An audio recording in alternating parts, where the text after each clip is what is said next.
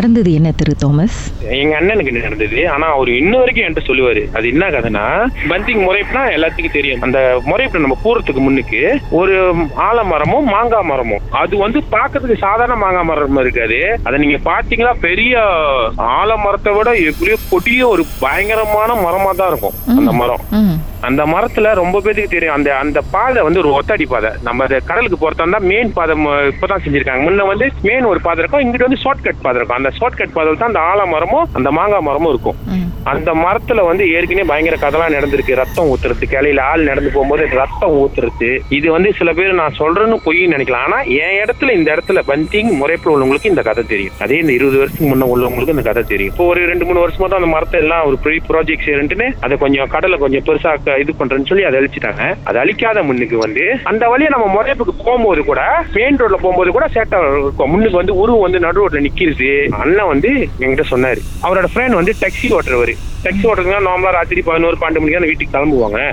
அப்ப ஜஸ்ட் அந்த முறை பாதியில அவர் வந்துகிட்டு இருக்கும் போது முன்னுக்கு ஒருத்தன் அடிபட்டு அந்த வளவலி கரெக்டா அந்த மாங்காய் மரம் முன்னுக்கு ஒப்ப ஒப்பசிட்டு கீழே விழுந்து துடிச்சுக்கிட்டு கிடக்குறான். ரத்தம் வெள்ள ரோடே ரத்தமா.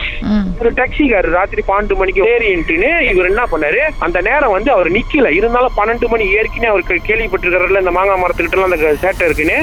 அது அவருக்கு ஞாபகத்துக்கு வந்து அவர் என்ன பண்ணிட்டாரு? நிக்கல. சரி இன்னும் ஒரு பத்து கிலோமீட்டர் தூரம் போயிட்டு எங்க அண்ணனை பிலிப் மத்தாயின்னு சொல்லுவாங்க. அவரை போயிட்டு சரி போயிட்டு நம்ம ஒண்டியா இது இறங்கி செய்ய வேணாம். இது என்னமோ சேட்டை இது ஏற்கனவே சேட்டை மாதிரி இருக்குது.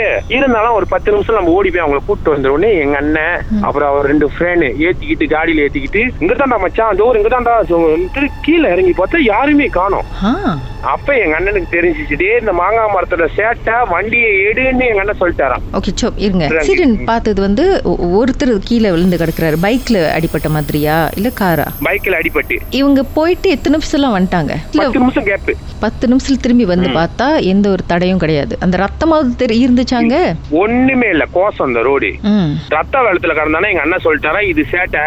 நீ பார்த்தது சேட்டை வண்டி எடுன்னு சொல்லியிருக்காரு. இவர் திருப்பி அந்த டாக்ஸிய ஸ்டார்ட் பண்றாராம். கிட்ட டாக்ஸி ஸ்டார்ட்டே பண்ணல.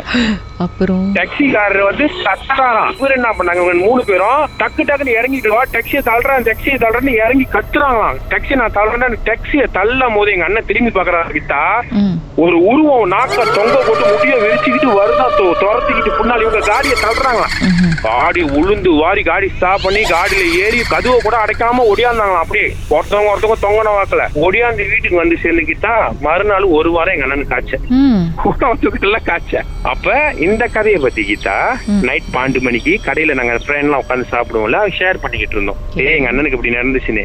இந்த கதையை வந்து என் ஃப்ரெண்ட் கிட்ட சொல்ல அவரு அவரு கதையை விட்டுட்டாரு அவரு என்ன சொன்னாரு? என் கூட்டாளி அவரும் என் கூட்டாளி அம்மா அம்மாட்டுன்னு தெரியும். பந்தீங்களா அவங்க ட்ரெய்லர் வச்சிருக்காங்க.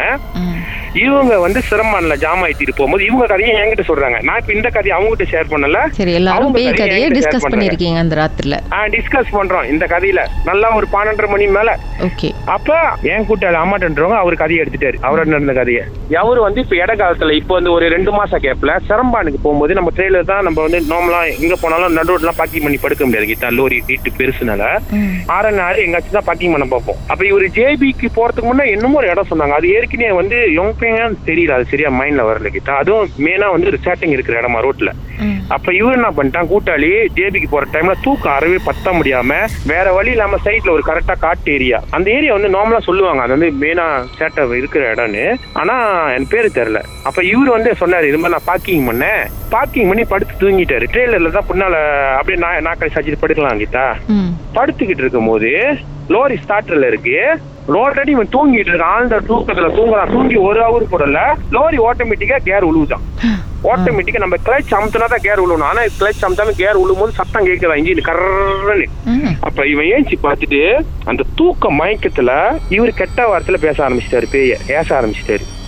ஏச நினைக்கிட்டா லோர்ல இருந்து எங்கேயோ எங்கிருந்தோ தெரியல தொப்பி வந்து பறந்து வந்து லோர் புழுவுதான். வாட்டர் ஹெல்மெட் கட்டவத்துல பேசினா தொப்பி வந்து உழுந்துச்சான் பாருங்க. தொப்பி உழுந்த கடை இவனுக்கு தெரிஞ்சிருச்சான் ஓகே இது சேட்டை அந்த இடத்துல விட்டு இருக்க வேணாம்னு லோரிய கேர் போட்டு எடுக்கிறாங்களாம் கிட்டா. பக்கத்து கிளீன்டன் சிட்டில முடிய தொங்க போட்டுட்டு பார்த்துதான் இவரை. முடிய தொங்க போட்டு பார்த்த கேடா இவருக்கு என்ன பண்றதே தெரியாம அதே ஸ்பீட்ல கத்திக்கிட்டே லோரி அதே ஸ்பீட்ல ஓட்டிட்டு ஜாமா கூட இறக்கவே இல்லை. ஜாமா இறக்காம வீட்டுக்கு வந்து ஒரு வாரம் காய்ச்ச அப்ப இந்த கதையை பேசி இந்த மாதிரி தான் இந்த கதையெல்லாம் என்கிட்ட ஷேர் பண்ணாரு. நான் ஷேர் பண்ண அப்ப நான் சொன்னேன். வேணாம் மணி பன்னெண்டரை மணி இப்ப நம்ம ஷேர் பண்ணிட்டு இருக்கோம். பேய்க்கு ரொம்ப பிடிக்கும். இப்ப பேய் கதையை பேசுறதுனால. இப்ப நம்ம பேய் கதையை பேசியிருக்கோம் வேணாம்டா அப்படின்னு சொல்லிட்டு எல்லாத்துக்கும் ஒரு மாத்தி சரி கிளம்புன்னு பன்னெண்டு மணி கிளம்பிட்டேங்க தான் வீட்டுக்கு நானும் வந்துட்டு.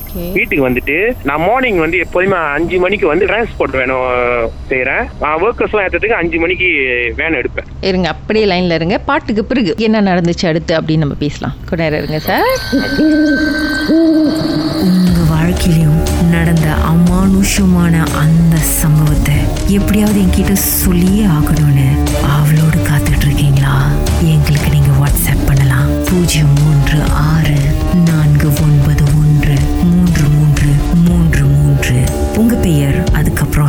ஹேஷ்டாக் எம் டி அப்படின்னு டைப் பண்ண மறந்துடாதீங்க கடந்த வாரங்களின் கதைகளை மீண்டும் நீங்க கேட்கணும்னு நினைச்சீங்கன்னா ஷாக் ஆப் வாயிலா கேட்கலாம். S Y okay settings language தமிழ்னு செலக்ட் பண்ணுங்க.